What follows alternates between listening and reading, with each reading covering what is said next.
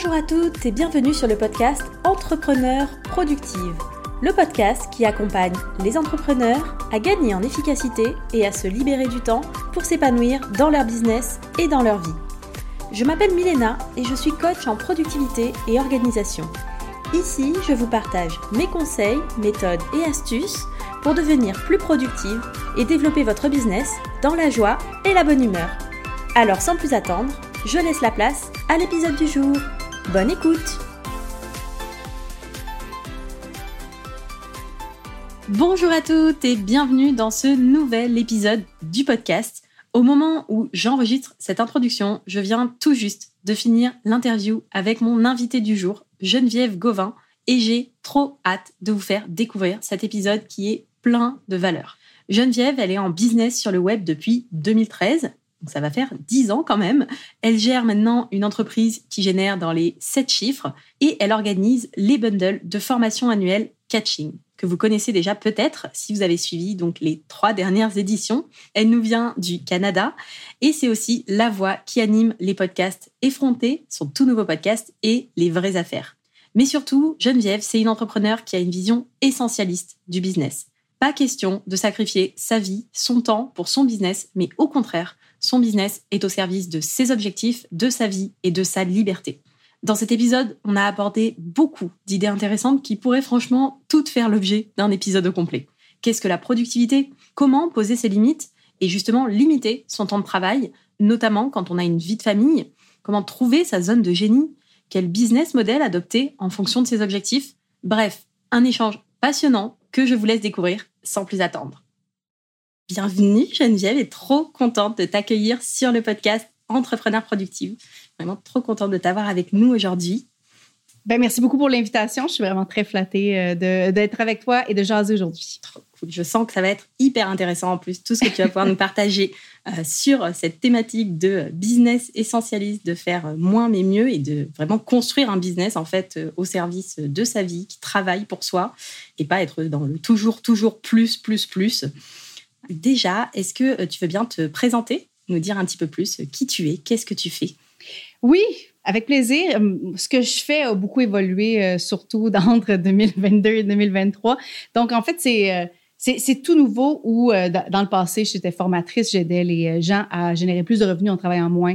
Donc, tout en utilisant les formations en ligne, en utilisant l'affiliation tu as mentionné justement toute ma vision essentialiste euh, de, de, de l'entrepreneuriat finalement, donc de faire vraiment que l'essentiel pour générer un maximum d'impact, mais seulement si ça fonctionne avec ce qu'on veut, nous, dans la vie.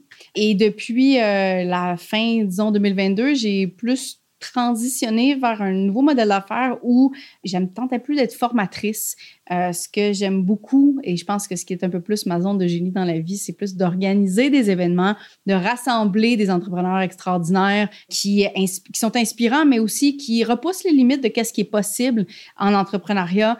Euh, en entrepreneuriat et pour soi, on va se dire, parce que j'aime ça, j'aime ça beaucoup. Euh, les gens qui, euh, qui challengent les modèles, disons.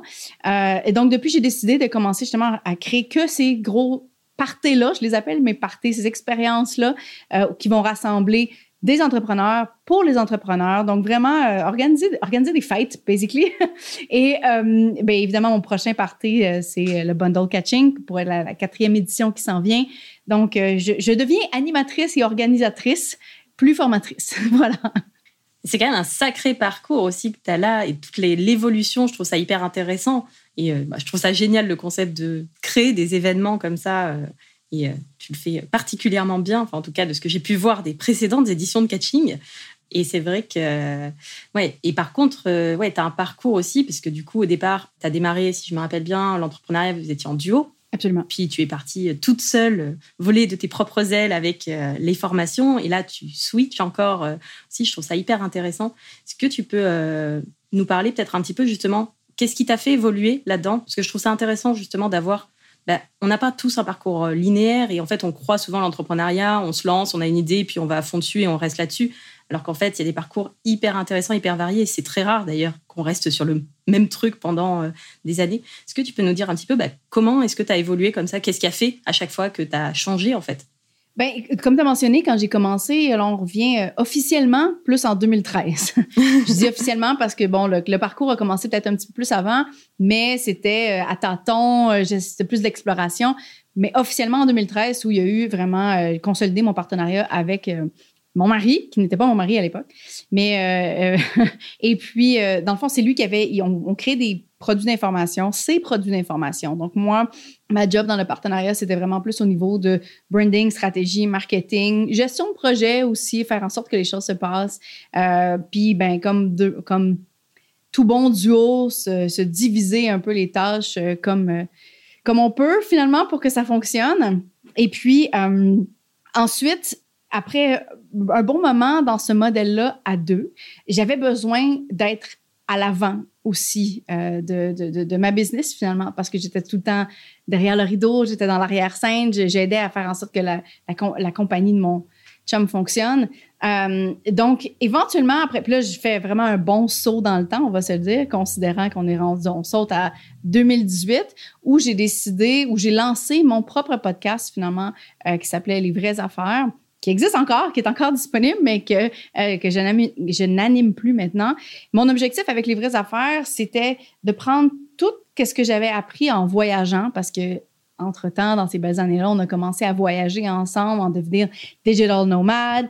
Et on a rencontré plein d'entrepreneurs qui avaient plein de différentes sortes de modèles d'affaires en ligne.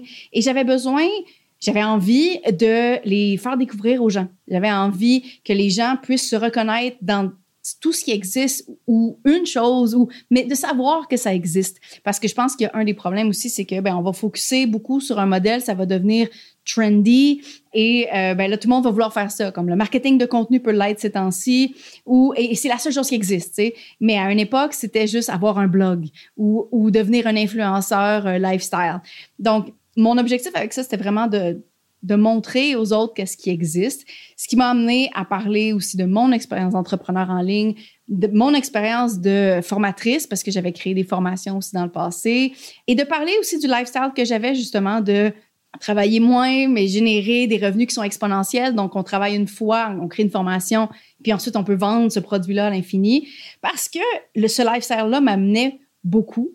Donc, il y a eu transformation après transformation dans le processus où j'ai passé de ben, je veux montrer ce que les autres font je veux montrer qu'est-ce que moi je fais, à enseigner ce même modèle d'affaires-là qui m'avait amené où est-ce que j'étais pour en arriver finalement en 2022 où, où j'étais moins à l'aise dans ce modèle-là, j'étais rendue à une nouvelle saison, tu sais. Puis je pense que pour revenir à ce que tu as mentionné initialement avec ta question, c'est que je pense qu'il y a beaucoup de personnes qui vont déterminer qu'il y a un modèle, puis c'est ça qu'ils doivent faire à l'infini, mais qu'ils vont repousser finalement ces, ces saisons-là en se disant, ben, ben si je laisse tomber ça, est-ce que c'est un échec? Est-ce que mais au contraire, l'entrepreneuriat, c'est écouter ces saisons-là, puis c'est aussi comprendre quand c'est une saison qui termine et qui commence, et quand aussi non, non, non, c'est juste parce que je suis inconfortable dans quelque chose, parce que ça challenge, que ce soit des, des, des, fausses croyances. ou Donc, d'être capable de déterminer ça et de naviguer tout ce processus-là, c'est ça l'entrepreneuriat.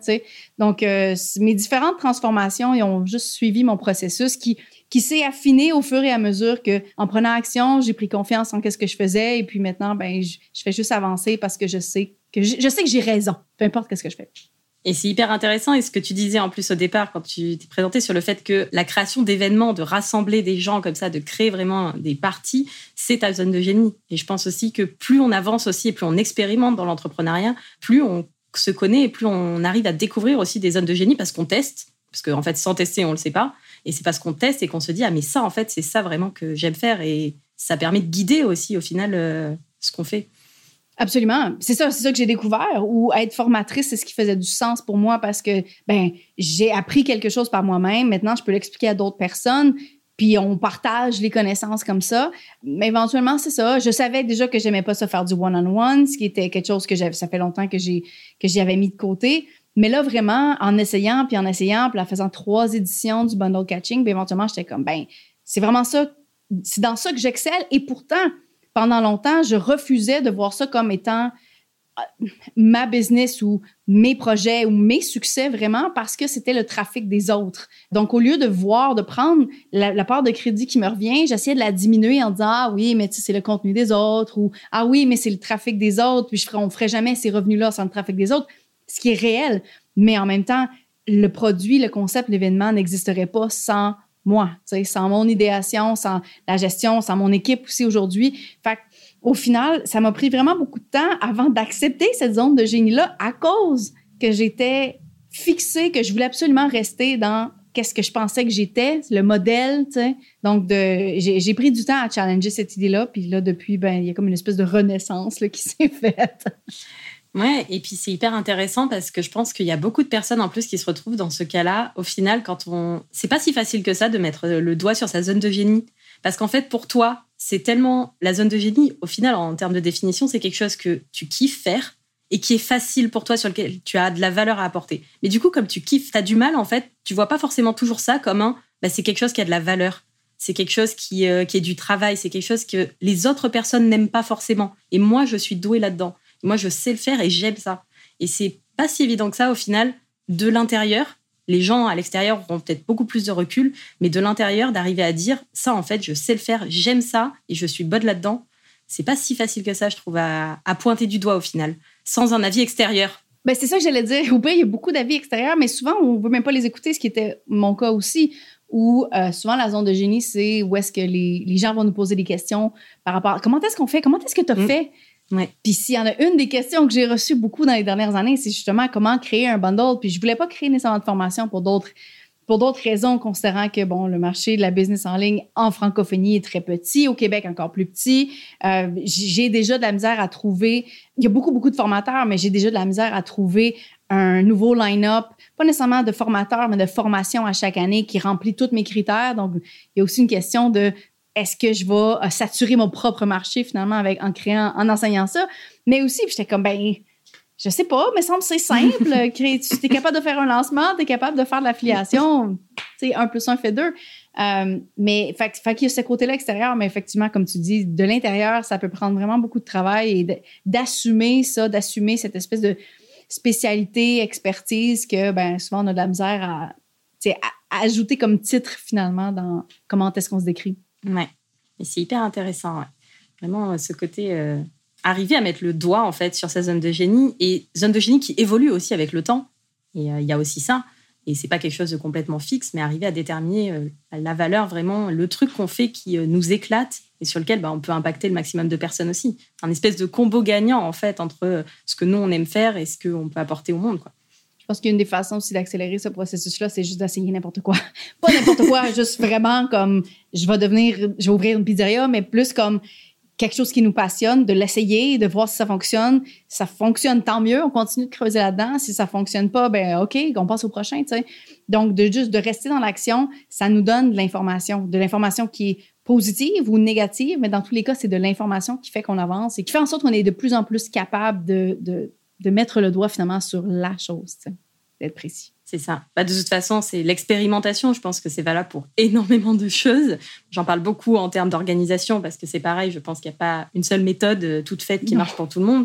C'est vraiment tester, voir ce qui marche, ce qui marche pas. Bah ok, euh, ce qui marche pas, on, le met, on le met de côté et on accentue sur ce qui marche en fait. Et c'est comme ça au final. 100%. Euh. Donc là aujourd'hui, tu es à la tête de ton business. Tu voyages en Asie. Oui. Actuellement à Chiang Mai. Oui. tu es maman d'un petit garçon, tu ne mhm. travailles que un certain nombre d'heures euh, assez limitées par semaine. Je m'étais noté 20 heures, je ne sais pas si c'est toujours d'actualité. Oui, 15, 20, ça dépend. Euh, ça dépend, des, ça dépend des semaines, ça dépend du gardiennage qu'on est capable d'avoir. Ça dépend des, des saisons aussi, tout dépendant de ce que c'est. Mais à peu près, mettons en, en, moyenne. Déjà, bravo, hein, parce que je pense qu'il y a beaucoup de personnes, beaucoup de mamans entrepreneurs qui euh, admirent, je pense, la prestation. Et surtout, bah, du coup, quel est le secret? Comment est-ce que tu t'organises pour euh, gérer ça? on voit ça comme si c'est quelque chose de magique ou euh, il y a quelque chose de euh, vraiment un secret, mais il n'y en a pas de secret, c'est vraiment juste de s'engager à respecter des limites des horaires. Et vraiment, c'est plate comme réponse, mais c'est vraiment le cas où mon horaire fait en sorte que je ne peux pas déborder. Une des choses aussi que, qui m'aide beaucoup, c'est que parce que j'ai mon fils avec moi, ben là, en voyage surtout, la plupart du temps à la maison, à moins que justement on ait quelqu'un, babysitter, qui vienne nous aider. Mais quand il est avec moi, il faut que quelqu'un s'en occupe. que ça soit mon chum ou que ça soit moi, il faut qu'on s'en occupe. Et je sais pas, n'importe quel parent qui a, qui a assez de travailler avec un enfant, surtout de cet âge-là autour, sait que c'est impossible.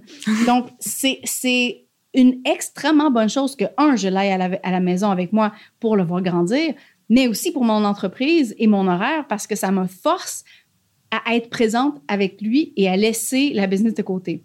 Donc, quand, que, quand on l'a toujours avec nous, il n'y a pas de babysitter dans un, dans, dans un monde où il n'y a personne qui peut nous aider, ben moi puis mon chum, on se sépare la semaine en deux, tout simplement. Donc, tout dépendant euh, de l'horaire des uns puis des autres, on va, il y en a un qui va avoir un avant-midi, l'autre l'après-midi, et ainsi de suite. Et ça fait en sorte que, ben, c'est tout. Ça me force à faire ça. me force à faire ça.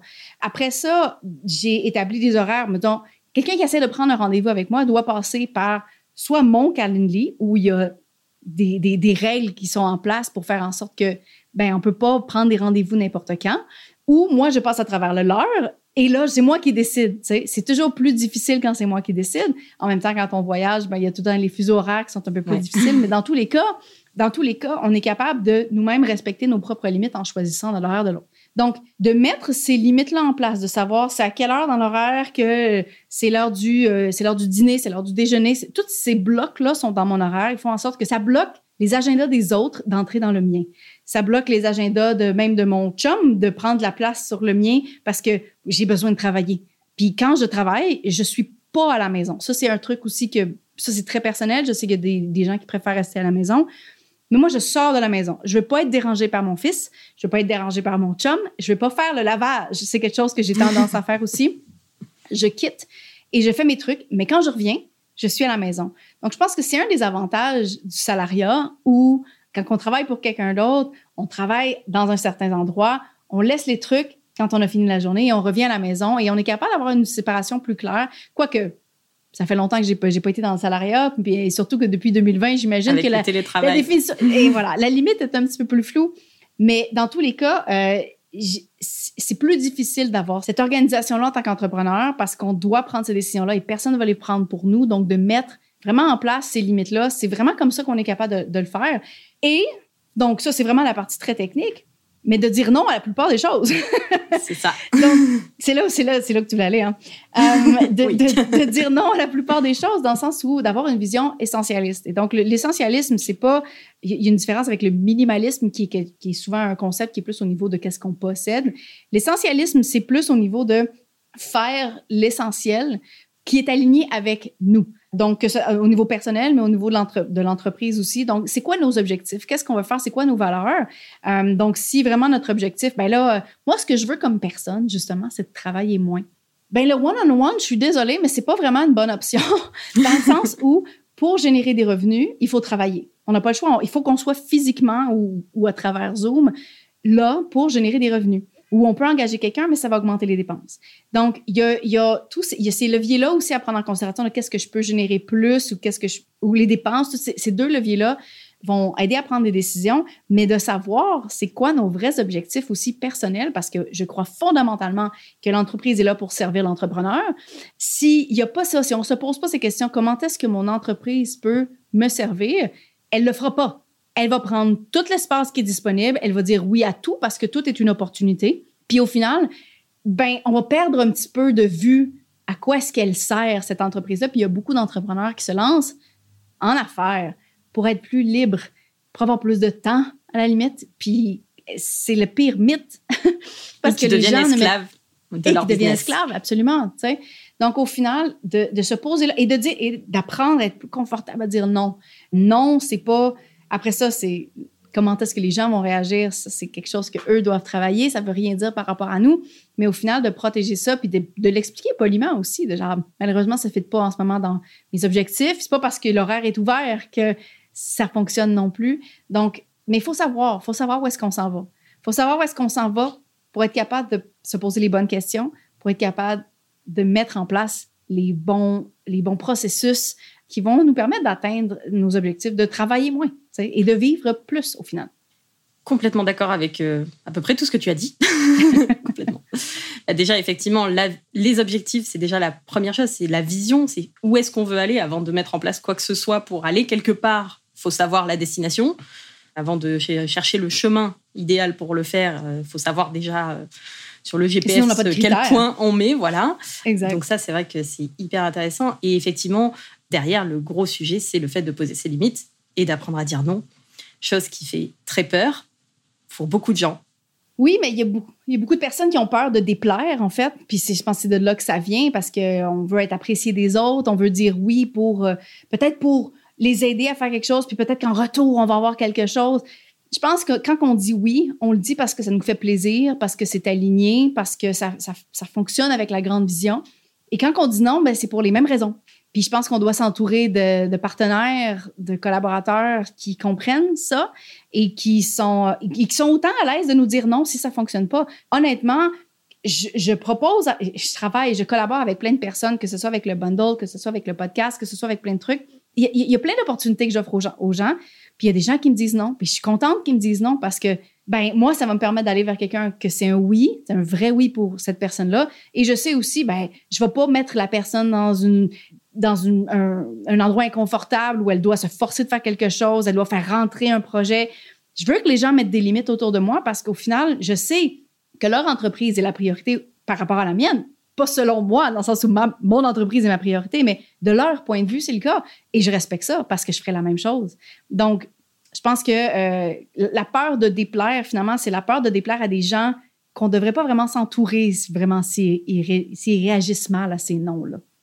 Clairement. Et je pense qu'on on a aussi beaucoup, effectivement, cette peur qui limite un, un espèce de mythe. Moi, je sais que c'est un exercice que je fais faire dans mon programme, euh, mon programme Entrepreneur Productive, justement, de les obliger de leur mettre un challenge, de dire non au moins une fois euh, à un moment donné dans la journée où je lance le challenge, juste pour se rendre compte à quel point en fait on, a peur de dire non parce qu'on a peur de la réaction de l'autre, alors que la majorité du temps, en fait, l'autre personne en face, elle va tout à fait comprendre et elle va dire ok, pas de souci. Et je pense qu'on essaie, il y en a cet imaginaire aussi de euh, et euh, beaucoup de choses sur des, conversations, des, sujets difficiles qu'on a du mal à amener, etc. au niveau communication, on a peur de la réaction de l'autre et souvent en fait on, on a peur de quelque chose qui finalement n'arrive pas, ou très très rarement. C'est quand même très rare que je pense que parmi toutes les, euh, les, les opportunités, les propositions que tu fais en termes de partenariat, que ce soit sur Catching, tes podcasts et tout, quand quelqu'un te dit non, ou quand toi, euh, toi tu dis non à quelqu'un, les gens ne t'insultent pas, tu vois, et te disent pas, euh, je te déteste, je te parle plus, enfin tu vois, non en fait, ils Il y a une façon de dire non aussi là. Tu sais, je veux dire, on fait pas juste répondre non trop.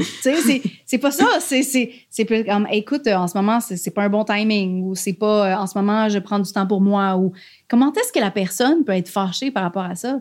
Comment est-ce que la personne peut dire non, non, non, non, tu vas faire de l'espace dans ton calendrier parce que moi, je suis importante ou non, non, non, non, ton self-care, c'est pas important. Non, non, ça, ça existe pas les bonnes personnes avec qui on s'entoure vont juste comprendre, vont faire comme ah, OK, c'est pas grave, on se reprend plus tard, on se reprend une autre fois, on se reprend l'an prochain, c'est pas grave. Mais il y a une façon de dire non qui va pas déranger les bonnes personnes. Et c'est tout. Je pense qu'il faut, faut vraiment. Puis je pense aussi que, comme tu mentionnes, tu sais, c'est de commencer tranquillement avec des, des noms qui ont moins de poids. Euh, par exemple, on, on pense au nom de, des gros partenariats, des grosses décisions, mais il y a des petites décisions aussi qu'on hésite à dire non, comme Hey, euh, ça tente-tu qu'on aille prendre un verre ce soir? Mais toi, tu es fatigué, tu as eu une grosse journée, ou il s'est passé quelque chose de très négatif, mais l'autre personne ne le sait pas du tout. Fait comme, ben écoute, ce soir, j'ai, besoin de prendre un bain. J'ai besoin, besoin de prendre ça relax, euh, pour vrai. Mais, mais, et là, tu proposes une autre alternative. Comment est-ce que tu peux aider? Comment est-ce que tu peux changer la situation quand même? Dans le sens où, ben, peut-être samedi soir, je pense que je vais être correct à ce moment-là, où on revient. Donc, de dire non, mais ou non et, en fait, de rajouter à la situation, ben, ça change un petit peu le mood où c'est pas juste, c'est final. C'est, OK, c'est une bonne opportunité, mais, là, mais, mais pas aujourd'hui. Donc, est-ce qu'on peut reporter ça? Tout ça, ça change complètement la vibe de comment est-ce qu'on gère finalement ces refus-là, ces non-là. Complètement. Et puis le fait aussi de effectivement, bah, se justifier, enfin pas forcément se justifier, mais juste expliquer que c'est pas contre la personne en elle-même, mais c'est pour toi en fait. Et en fait, la majorité des gens, de toute façon, prennent des décisions et font des actions pour eux, pas contre les gens. Et en fait, c'est aussi ne pas prendre les choses personnellement. C'est-à-dire que la majorité des gens, en fait, fonctionnent pour eux, pour leur business, pour leur propre intérêt. S'ils te disent non à toi, c'est pas contre toi, c'est parce que c'est pour eux, quoi. Exact. Puis bah, il y, a quand même une limite, je pense, à justifier ad vitam aeternam, dans le sens où on peut juste, on est capable de dire un nom ferme sans mettre 20 000 paragraphes puis d'expliquer en long puis en large. Non, mais c'est pas toi, c'est moi. Euh, je pense que ça, se dit rapidement. On n'a pas besoin d'extrêmement justifier. Puis encore une fois, tout se dit aux bonnes personnes, tu sais. Puis après ça, ben les personnes qui vont mal réagir à ça, c'est un gros red flag, je pense, pour n'importe quel partenariat qui va suivre, honnêtement. Donc, c'est à garder, à garder en tête, sincèrement. Mais c'est ça. Fait que je pense que tout se dit, tout se dit bien aux bonnes personnes. Puis suffit de, suffit de dire les choses de façon polie, respectueuse, de juste, juste, tu sais, de pas en faire quelque chose de big parce que c'est pas supposé être si gros que ça. Complètement. Et puis oui, effectivement, c'est un gros red flag de euh, bah, des personnes qui ne sont pas capables d'accepter tes limites, les limites que toi tu te poses. Exact. Euh, c'est, ça veut dire, enfin, voilà, il y a aussi une considération de l'autre personne. La personne, elle se pose ses limites. Et je pense que c'est important aussi de, que ça commence par soi. Et tu vois ce que tu disais aussi dans le fait que tu mets beaucoup de limites, enfin voilà, au niveau de ton calendrier, au niveau des opportunités auxquelles tu dis oui, auxquelles tu dis non. En fait, ça commence par soi. C'est-à-dire que si nous-mêmes, on n'est pas capable de se mettre des limites qui sont claires, qui sont définies, qu'on n'est pas capable de se respecter en fait et de respecter notre temps, on ne peut pas attendre que les autres le fassent à notre place. Ils le feront pas. Ils le S'il y a de l'espace, s'il y a une opportunité, si, ça, si, ça, si eux, ils en bénéficient, ils feront hmm. pas. C'est ça. c'est pas nécessairement une manipulation où genre je vais prendre tout ce que Geneviève peut me donner, mais c'est juste ah Geneviève peut me donner, je vais prendre. Donc c'est à chaque individu de les mettre ces limites là, mais il faut les découvrir, il faut savoir qu'est-ce que c'est? Et on n'a pas tous les mêmes limites. Personnellement, moi je préfère travailler moins et avoir plus. Tu me disais je suis en Asie, je suis à Chiang Mai, je vais avoir du temps pour aller avoir un, massage le matin, l'après-midi, je vais avoir du temps pour aller visiter avec mon fils, je vais avoir du temps pour faire plein de choses. Donc, je veux vivre plus. Donc, je vais avoir un horaire qui est plus allégé. Je sais qu'il y a d'autres personnes, par contre, qui adorent travailler. Après ça, moi, je juge pas. Est-ce que je suis là pour justifier Ah oui, mais c'est des workaholics. Ah oui, mais ils ont des traumas? Non, non, non, non. Je juge pas ça parce que chaque individu est vraiment différent et on a vraiment des besoins différents. Donc, de se poser ces questions-là, de quoi est-ce que j'ai besoin maintenant? Puis ça revient à toute la discussion de saison genre initiale parce que les choses changent. Les choses changent. Donc, les besoins de, de, de l'automne sont peut-être pas les besoins de l'hiver, tu sais. Donc, d'être capable de, quand on se pose la question, d'écouter les réponses, d'écouter qu'est-ce qui vient et de les faire respecter ces limites-là, de faire respecter ces réponses-là, c'est juste ça qui fait en sorte qu'on a la vie qu'on veut. Parce qu'il y a personne qui va nous la donner. Bien d'accord. Et du coup, est-ce que tu aurais des conseils à donner justement à euh, une entrepreneur qui euh, veut développer un business qui travaille pour elle, qui veut euh, justement avoir plus de temps, plus de temps pour vivre, plus de temps pour profiter? Est-ce que tu aurais des conseils en particulier à lui donner? Oui, ben, c'est sûr que moi, je pense que toutes les gens qui ont tout ce mindset-là de générer des revenus exponentiels, je pense que le, un bon début, justement, c'est les formations en ligne. Malgré, ce que malgré que je l'ai laissé, c'est toujours les formations en ligne, je crois, ou en tout cas la vente de produits d'information, ou n'importe quel format qui fait en sorte qu'on est capable de euh, travailler une fois quelque chose qui se revend à l'infini. Évidemment, les produits d'information est un parfait produit parce que c'est quelque chose qui est abstrait, c'est pas physique. Les coûts euh, pour euh, les coûts de production sont sont presque minimes par rapport aux revenus qu'on est capable de faire. Les marges de profit sont énormes. Donc, ça fait en sorte qu'on est capable, soit en s'entourant des bons partenaires, soit en étant capable euh, d'avoir le bon marketing, de, de vraiment avoir des revenus qui sont exponentiels dans le temps. Et ces revenus-là font en sorte qu'on est capable de ne pas devoir être présent à un certain endroit. Donc, je pense que déjà ça, mais aussi de focuser sur quelque chose qui fait du sens pour la personne. Je mentionnais tantôt que euh, quand j'ai commencé les vraies affaires, initialement en 2018, mon objectif, c'était de montrer les différents modèles d'affaires qui existent parce qu'il y a toujours des trends. J'ai mentionné le, marketing de contenu qui est très énergivore si on est seul. Euh, donc, on doit créer des carousels, on doit créer des posts, on doit créer des reels, on doit créer des stories, on doit créer on crée, on crée, on crée beaucoup. Et moi, je suis le genre de personne qui, éventuellement, j'ai une fatigue de créer. Euh, il, y a certaines personnes, au contraire, qui sont énergisées, qui ont plein d'idées. C'est pas que j'ai pas plein d'idées, mais j'ai pas plein d'idées. Honnêtement, mon, mon cerveau, à un moment donné, s'épuise et je suis pas, je suis pas capable, honnêtement. Euh, donc, ce modèle-là n'est pas pour moi, c'est trop énergivore pour moi. Donc, de, vraiment d'explorer tout ce qui est possible, mais de aussi de challenger ce qui existe, puis de créer un modèle aussi qui fait du sens. On a, on a pour soi-même, on a l'habitude de suivre qu'est-ce qui, qu'est-ce qui existe, de regarder qu'est-ce que les autres font, puis se dire ah, ah ça, ça a l'air bien, mais hum, ce côté-là n'est pas correct, n'est pas, pas tant aligné avec ce que je veux, mais c'est ça le modèle. Donc, je vais, je vais aller là. Mais non, au contraire, de, prendre, de regarder le modèle, n'importe quel qui vous intéresse, là, de regarder le modèle puis se dire, ça, c'est les bons côtés que je veux garder. Puis ça, c'est les mauvais côtés. Comment est-ce que je peux les changer? Comment est-ce que je peux les améliorer pour faire en sorte que ça se colle plus à ma propre vision? Puis la plupart des gens ne font pas ça et suivent le prochain modèle. Puis c'est ironique parce qu'on sort du 9 à 5 de la boîte pour rentrer dans une autre boîte. Donc, de vraiment déconstruire cette boîte-là, d'en créer quelque de, de prendre tous les côtés qu'on veut, d'en faire un octogone si on veut, au lieu d'avoir une boîte carrée, peu importe, mais de vraiment faire comme ça, c'est ma boîte à moi. Elle a la forme d'une étoile, mais au final, c'est la mienne et je rentre dedans. Il n'y a personne d'autre qui rentre dedans. C'est tout. C'est la forme bizarre, mais, mais, mais c'est ça qui fait du sens. De, donc, de vraiment challenger les modèles et de questionner de se questionner comment est-ce que je peux faire mieux au lieu de dire ah mais ça c'est pas bon. OK, fine, c'est pas bon, correct. Il n'y a pas de bonne réponse, il n'y a pas de bon modèle pour les pour les gens. C'est vraiment dire OK, now what? Qu'est-ce que tu veux faire avec ça, Donc de, de, de, encore une fois, c'est de se poser les bonnes questions, de savoir qu'est-ce qu'on veut, puis tout part, tout, tout, tout, tout, tout, tout part de là. C'est répétitif comme, comme, comme conseil, mais, mais c'est vraiment le cas. Puis je pense que la plupart des gens ne, se, ne, le font pas. Ils, ils suivent, malheureusement. Euh, puis c'est ce qui fait qu'on reste, quand, quand on suit, on reste dans les rangs. Puis on ressort pas du lot. Et puis le problème, enfin, c'est pas tant un problème, mais je pense que pour la plupart des gens, c'est aussi, je pense que ça demande en fait un certain recul, une certaine prise de recul et beaucoup de connaissance de soi aussi. C'est-à-dire qu'au début, on ne connaît pas. On va dire par exemple, on ne connaît pas l'univers de la, de la formation en ligne, l'univers du marketing en ligne par exemple. On commence en fait et on s'abreuve de contenu. On va suivre des, des méthodes qu'on nous partage.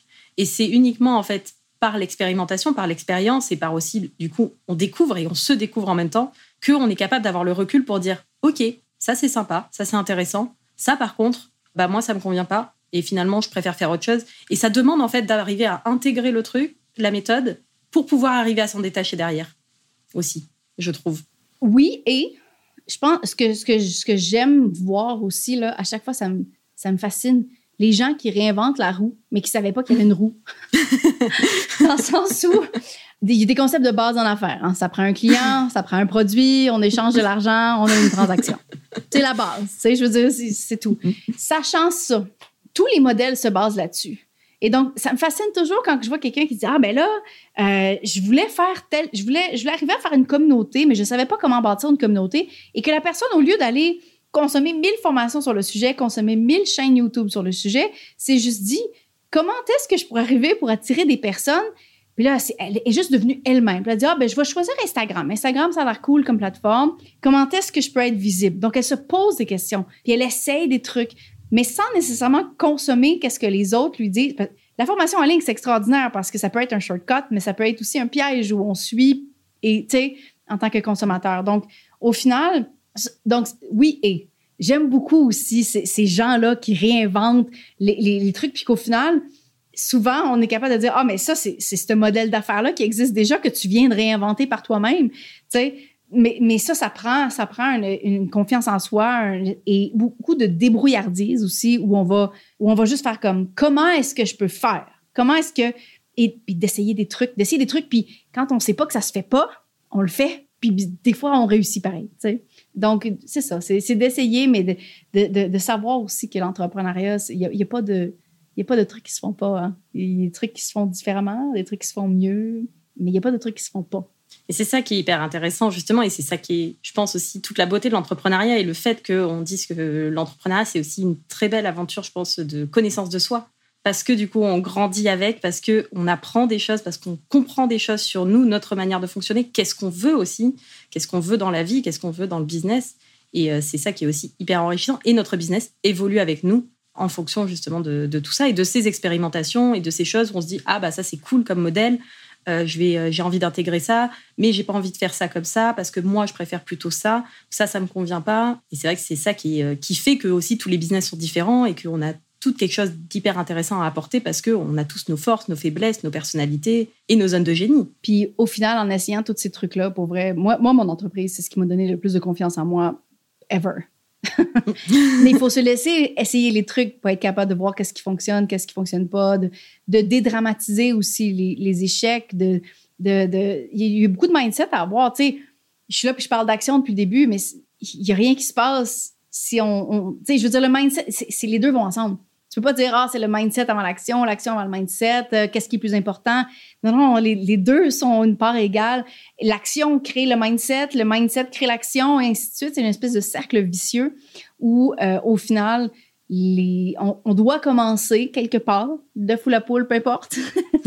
on doit commencer quelque part euh, et, et, se faire confiance qu'on est capable de retomber sur nos pattes. Puis, rendu où est-ce que je suis, L'entrepreneuriat m'a donné tout ce qu'il me faut pour savoir que même si tout va mal demain, je sais que ça va bien aller pareil. Ça va peut-être prendre un moment, hein. je vais peut-être devoir pleurer, mais c'est correct. On, va, se reprendre après. C'est parfait, ça enchaîne parfaitement avec une question que je m'étais notée à te poser. C'est euh, justement si tu devais recommencer depuis zéro, qu'est-ce que tu ferais différemment? Et je pense en plus c'est intéressant parce que là du coup tu repars sur un nouveau modèle d'affaires aussi, donc je pense que c'est une question peut-être que tu t'es déjà posée. Euh, qu'est-ce que tu ferais différemment justement en termes d'organisation dans ton business? Et au contraire, qu'est-ce que tu ne changerais pas? Euh, Dans les trucs que j'ai fait au début, puis là je parle pas de 2018, je parle plus de, 2000, de 2013, là, 2014, 2015, les, vraiment les vraies premières années d'entrepreneuriat. j'ai délégué trop vite, trop tôt à trop de monde. Il y a comme dans la vision essentialiste de je veux travailler moins, on a la vision de je vais déléguer, je vais rester dans ma zone de génie, euh, ce qui est pas faux, mais déléguer, c'est dans les plus grosses dépenses qu'une entreprise peut gérer, euh, les, ressources humaines. Et puis, outre les dépenses, il y a aussi tout le fait que quand on délègue sans savoir comment faire, au moins, en général, au moins la base de ce qu'on délègue, on comprend pas comment juger si le travail est bien fait ou non. Et, si c'est essentiel aussi, parce qu'on a l'impression, ben, il y a des choses qui se font, il y a des tâches qui se font, mais quand il y a beaucoup de choses, des fois, on n'est on pas capable de gérer, on essaie de focuser sur notre zone, sur notre zone de génie, mais quand on délègue, on devient aussi gestionnaire, on, on, doit être avoir, exact, on doit prendre ce nouveau chapeau-là où on doit aussi avoir ces nouvelles responsabilités-là. Donc, on dilue notre propre horaire. Et plus on délègue, moins on est dans notre zone de génie. Parce que on doit gérer ceux qui sont dans la leur pour être capable de créer. Donc, il y a, une transition qui s'opère finalement dans l'entrepreneur, plus on délègue. Et euh, honnêtement, j'étais pas prête. Je pense que dans les, les choses que les gens vont déléguer trop souvent, trop rapidement pour moi, c'est les médias sociaux. Ou je pense que, puis euh, j'espère que tous les gestionnaires de médias sociaux de ce monde ne vont, ne vont pas maillir suite à ça, mais je pense que euh, l'entrepreneur doit apprendre à connecter avec sa propre audience par lui-même en premier. Même chose pour la rédaction, euh, le, copywriting, les emails, la copie de n'importe quel post aussi. Les mots c'est tellement, tellement important pour connecter avec son audience. La gestion de communauté aussi, finalement. sais, oui, bon, créer des visuels, c'est une chose. Oui, les mettre dans le calendrier, les, les schedules dans le calendrier, c'est une chose qu'on n'aime pas nécessairement faire, mais les mots, la connexion avec l'audience, c'est comme ça qu'on apprend à vendre. C'est comme ça qu'on apprend à être à l'aise avec la vente aussi parce que on sait que ce qu'on offre, on est capable d'avoir le feedback, on a les commentaires, on est capable de répondre aux DM, tout ce genre de trucs-là. Quand on délègue ça, on perd le contact, on perd le pouls finalement sur sa communauté. Puis je pense que être confortable avec la vente, je pense que c'est le premier switch qui se fait dans les gens qui vont avoir un succès monumental parce qu'on comprend que c'est un service qu'on rend. C'est pas forcer les gens à faire quoi que ce soit, c'est pas voler les gens. Mais je pense que pour être confortable avec la vente, il faut vraiment être en communication extrême avec sa communauté. Et les gens qui délèguent trop rapidement, malheureusement, perdent ce pouls-là. C'est ce que j'ai fait malheureusement en 2013. J'avais une grosse équipe, donc au niveau des dépenses, malheureusement, ça nous a mis, euh, ça, nous a mis dans une position inconfortable à l'époque, euh, qui n'existe plus maintenant. Mais, mais donc il y a ça, mais aussi justement l'espèce de déconnexion qui s'est fait où nous, on était à l'arrière-scène, on, voyait notre équipe de gestionnaires, de rédacteurs qui faisaient les trucs pour nous, mais on ne savait pas pour qui on le faisait. Puis on ne savait pas comment leur, comment leur vendre les bonnes choses. Donc ça, je pense que je pense que il y a un faut se mettre les mains dans la pâte initialement. C'est, des fois c'est une pâte qui est dure à qui est dure à, à modeler évidemment, mais une fois qu'on l'a bien réchauffé là, Là, on est capable de faire des beaux gâteaux. Mes analogies de pâtisserie. yes! C'est bien parce que je présente les process et les templates comme une pâte à crêpes toute prête et une, recette de cuisine. Alors bon, ça va bien se passer. voilà. Totalement. Mais c'est vrai que la délégation, je pense qu'il y a aussi un espèce de d'idéal un peu là-dessus. Et euh, euh, c'est quelque chose qui est vraiment pas évident parce qu'il n'y a pas de timing parfait, il n'y a pas de il faut déléguer à tel moment. Il faut que ce soit quelque chose qui soit prêt, il faut que le business soit prêt aussi à accueillir une nouvelle personne. Il faut être conscient que ça va créer un temps de management qui n'existait pas avant et que c'est pas parce qu'on met une heure pour faire une tâche qu'on va la déléguer à quelqu'un qu'on va gagner une heure. Non, non, ça ne marche pas comme ça. sûrement pas initialement. Puis justement, de prendre ce nouveau rôle-là, je pense qu'il y a des gens qui vont découvrir que ça leur, ça leur tente pas du tout. Oui.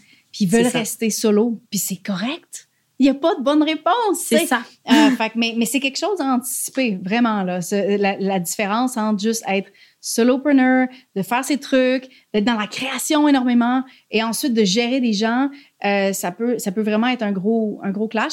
Puis il y a aucun besoin de créer un empire avec une entreprise de 500 personnes 30, 20, 10, il n'y a aucun besoin. Vous pouvez rester seul. Et d'ailleurs, je vous encourage à lire le livre euh, Company of One de Paul Jarvis, qui est à ce sujet-là, qui est un livre extraordinaire où euh, il, montre un petit peu justement à quel point. Puis une Company of One, c'est pas nécessairement solo avec une personne, c'est le, mindset qui va avec ça, où on questionne la croissance. Est-ce qu'elle est nécessaire pour atteindre mes objectifs? Ce qui vient tout se mêler avec l'essentialisme, évidemment. Je me note, je ne connais pas ce livre-là. Bonne lecture. du coup, on arrive tranquillement sur la fin de l'épisode. Est-ce que tu veux bien nous partager le meilleur conseil en termes de productivité que tu as reçu? Ça peut être quelque chose que, un conseil, une astuce, quelque chose que, d'après toi, toutes les entrepreneurs devraient appliquer? Hmm. En termes de productivité, j'ai tout entendu en termes de productivité.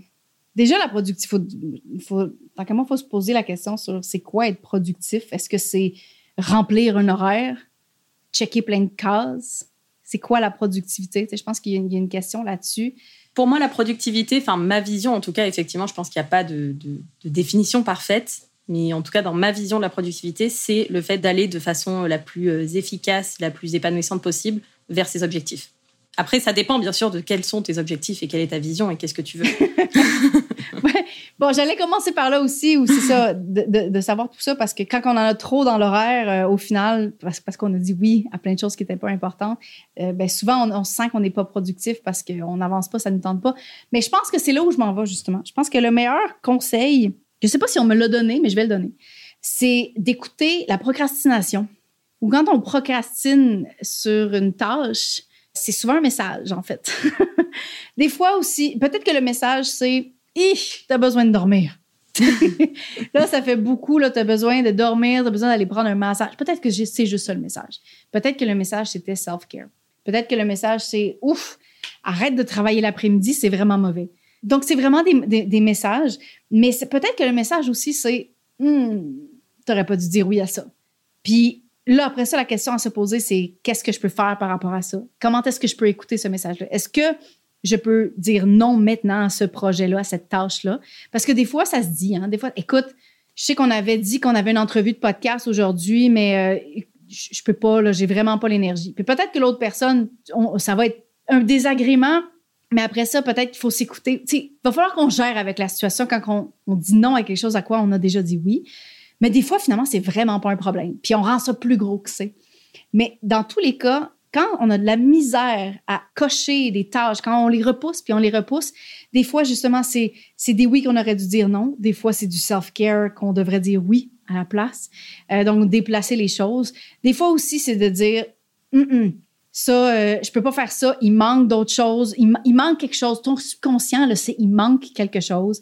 Dans tous les cas, d'écouter la procrastination puis d'essayer de creuser. Je pense que c'est ça qui va faire en sorte au final que ce qui reste, c'est juste des oui. C'est juste, puis on va le faire avec entrain, on va le faire avec énergie. Mais la procrastination, c'est des bons exemples euh, vraiment pour, pour nous guider euh, dans, dans qu'est-ce qu'on qu'est-ce qu'on veut. Si ce n'est que commencer par là au final, sais, on parle de comment est-ce qu'on sait justement qu'est-ce que je veux, c'est quoi mes objectifs, qu'est-ce que ma business veut. Ben d'écouter la procrastination, c'est une chose, d'écouter aussi sa jalousie parce qu'on va regarder les on va regarder des gens sur Instagram à la place. On va regarder à la place de travailler, on va regarder des gens sur Instagram qui font différemment. Donc, en ce moment, ils sont, euh, ils postent une image, puis évidemment, on ne sait jamais l'envers du décor, mais on s'imagine. On voit des gens qui sont, euh, qui sont sur la plage en ce moment ou qui travaillent d'un café sur le bord de la mer. on se dit, ah, j'aimerais ça être sur la place. OK. intéressant, c'est de l'information. Il y a une certaine forme de jalousie, mais la jalousie, c'est aussi du désir qu'on bloque. Hein? Donc, d'écouter ces trucs-là fait en sorte qu'on va être capable de vraiment, de vraiment être capable de trouver c'est quoi les choses qu'on veut. C'est de ça qu'on parle depuis le début de l'épisode, mais, mais la productivité, tant qu'à moi, c'est faire les bonnes tâches au bon moment pour des projets avec lesquels on est aligné. C'est ça la productivité parce que je veux dire, oui, ça peut être cocher une liste de choses, mais au final, si la liste de choses nous amène pas plus proche de ce qu'on veut comme individu, comme, qu'est-ce, comme des objectifs qu'on veut avoir comme entreprise, ben, on va les faire à reculons puis on sera pas productif. Oui. Et puis, il n'y a rien de plus euh, contre-productif que de faire euh, une tâche aussi efficacement que, euh, qu'il soit, qui ne sert à rien. Et donc, qui ne fait pas avancer nos objectifs. Oui, mais ça nous fait sentir bien parce qu'on est capable de cocher ou de rayer ou de surligner. Mais c'est court terme. C'est court terme. Je pense que le vrai bonheur, on doit le penser long terme. Beaucoup de choses qu'on doit penser euh, plus long terme d'ailleurs. ça. pourrait faire l'objet de tout un autre épisode. Probablement, oui.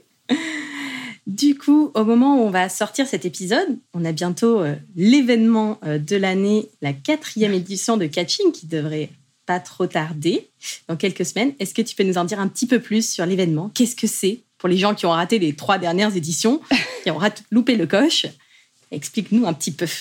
Ben, le Catching, en fait, c'est une collection euh, annuelle de formation en ligne, euh, donc un bundle de formation en ligne euh, très éphémère, de style pop-up, où euh, les 14 formations à l'intérieur sont vendues à 96% de rabais pendant seulement 5 jours. Évidemment, la valeur du, produit lui-même est tellement grande qu'on ne peut pas la vendre plus, euh, plus longtemps que ça. Et effectivement, c'est la quatrième édition cette année. Les inscriptions commencent dans la première semaine de février, donc si je ne me trompe pas, le 6 à l'expérience catching, qui est notre espèce d'événement euh, pré-lancement. J'appelle ça le speed dating parce que parce que on apprend à connaître tous les formateurs finalement qui offrent des formations dans le bundle et ils viennent durant cet événement gratuit-là nous partager des stratégies gratuites pour booster sa business sans dépenser un sou, mais pour vraiment un maximum d'impact sur euh, sur notre business. Donc cet événement-là qui prend de l'ampleur à chaque année. L'an passé, on était presque 13 000 personnes inscrites à l'événement de l'expérience catching. Mon objectif, c'est que ça devienne encore plus gros. Mon objectif, évidemment, c'est d'offrir de l'éducation aux entrepreneurs parce que je vous l'ai dit, hein, j'aime toujours les formations en ligne. Je, crois toujours dans ce modèle-là. Je crois toujours au fait que les gens qui ont testé des choses par eux-mêmes, qui offrent du contenu de qualité, peuvent aider les autres à apprendre des raccourcis, à trouver peut-être, faire des découvertes peut-être sur des modèles qui sont plus alignés à eux. Donc, comme je disais, mon objectif, c'est vraiment d'offrir cette éducation-là de qualité et de la rendre accessible pendant un certain temps. Euh, je suis vraiment, vraiment très excitée de faire ça pour la quatrième année, de travailler et de collaborer avec des gens qui sont franchement, euh, je dirais, la crème de la crème de l'entrepreneuriat en ligne. On va, on va, on va pas se le cacher. Et euh, comme je disais, la première semaine de février, les, inscriptions pour l'expérience catching commencent. Ensuite, la, la, deuxième suivante, évidemment, j'ai pas les dates devant moi, j'aurais dû être préparée. Mais donc, du 6 au 12, c'est les inscriptions pour l'expérience catching. Du 13 au 19, c'est l'expérience catching où chaque jour, pendant sept jours, il va y avoir deux nouvelles vidéos qui vont être disponibles des 16 formateurs, spoiler, cette année. Euh, et euh, du 20 au 24, finalement, c'est la vente du bundle catching. Et il ne faut pas rater le bateau parce que quand le panier ferme, il ne réouvre plus. ouais, c'est quelques jours. Il euh, faut vraiment pas louper le coche. Mais c'est vrai que c'est un bundle euh, avec énormément de valeur et j'aime beaucoup, moi aussi, le fait de. Euh, ça permet de découvrir des gens. Parce que euh, oui. il y a, alors effectivement, la crème de la crème de l'entrepreneuriat francophone.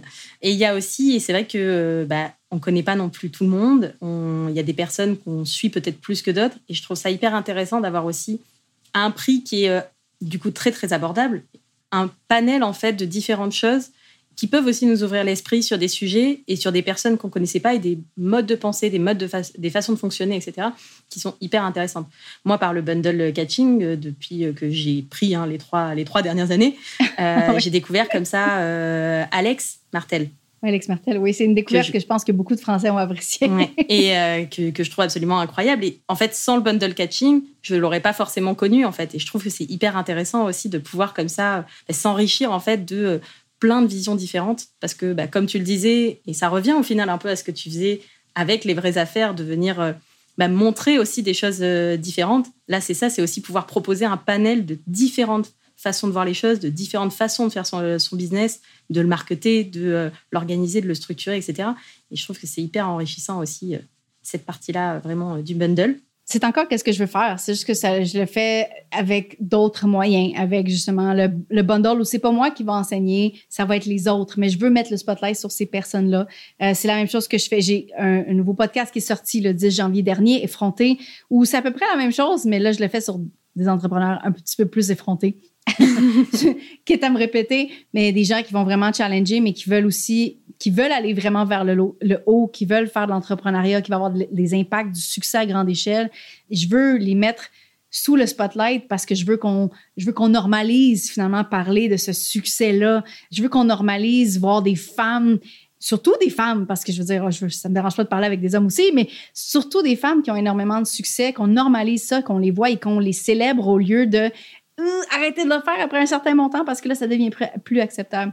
Donc, je pense que mon prochain objectif de vie pour l'instant, c'est de mettre le spotlight sur les autres et d'organiser des événements pour ce faire qui sont autant agréables pour moi que pour mes collaborateurs, que pour les gens qui y participent. Un très bel objectif de vie. Merci. Donc, du coup, pour les personnes qui nous écoutent, qui veulent découvrir euh, Catching ou qui veulent te retrouver. Donc, elles peuvent te retrouver du coup maintenant, euh, au moment où sortira l'épisode, sur ton nouveau podcast, L'Effronté. Absolument. Je mettrai les liens euh, dans les notes de l'épisode. Et pour euh, s'inscrire à l'événement Catching quand les portes seront ouvertes, je mettrai peut-être, je ne sais pas si elles peuvent te retrouver plutôt sur Instagram, sur ton site web, s'il y a un site spécifique pour... Il, y a deux, il y a deux façons de me retrouver sur Internet à peu près. il y a sur Instagram, justement, euh, barre en bas, Geneviève Gauvin. Il y a un nouveau compte Instagram qui s'appelle effronté.podcast, finalement, qui est le compte Instagram du podcast. Euh, et euh, ben, sinon, il y a mon site web, genevièvegauvin.com, mais je pense que la, meilleure façon de ne rien rater, parce qu'on le sait, le email marketing, c'est toujours la meilleure façon de contacter les gens. Ça va être de s'inscrire à ma, société secrète par email. Je l'appelle mon speakeasy. Donc, euh, vous pouvez faire ça au genevièvegauvin.com slash société secrète.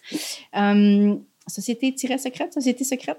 Je mettrai le, lien, dans, les, dans, les, notes. Dans les notes, c'est ça. Voilà. Et euh, ça permet aussi de récupérer des, des recettes de cocktails en plus. voilà. J'imagine que tu as eu la tienne. C'était quoi, toi? Je sais même plus. Sucré, acide ou amer? Ça devait être sucré. Ça devait être sucré. Bon, mais je ne vous en dis pas plus parce que vous allez découvrir la vôtre rendu là. Et du coup, dernière question avant de finir euh, cet épisode. Qui est-ce que tu aimerais entendre sur le podcast Entrepreneur Productive? Une entrepreneur justement que tu admires, qui t'inspire, que je devrais inviter d'après toi? Hmm, C'est une excellente question. Il y a une personne que moi, je vais inviter sur mon podcast, mais je t'invite à le faire parce que. Mais je sais pas si c'est quelqu'un qui est très. Je la connais pas. je la connais pas du tout. Mais je vais l'inviter sur mon nouveau podcast parce que je voulais qu'on parle d'argent. Puis je me suis dit que ce serait une bonne façon de, la, mettre de l'avant, finalement.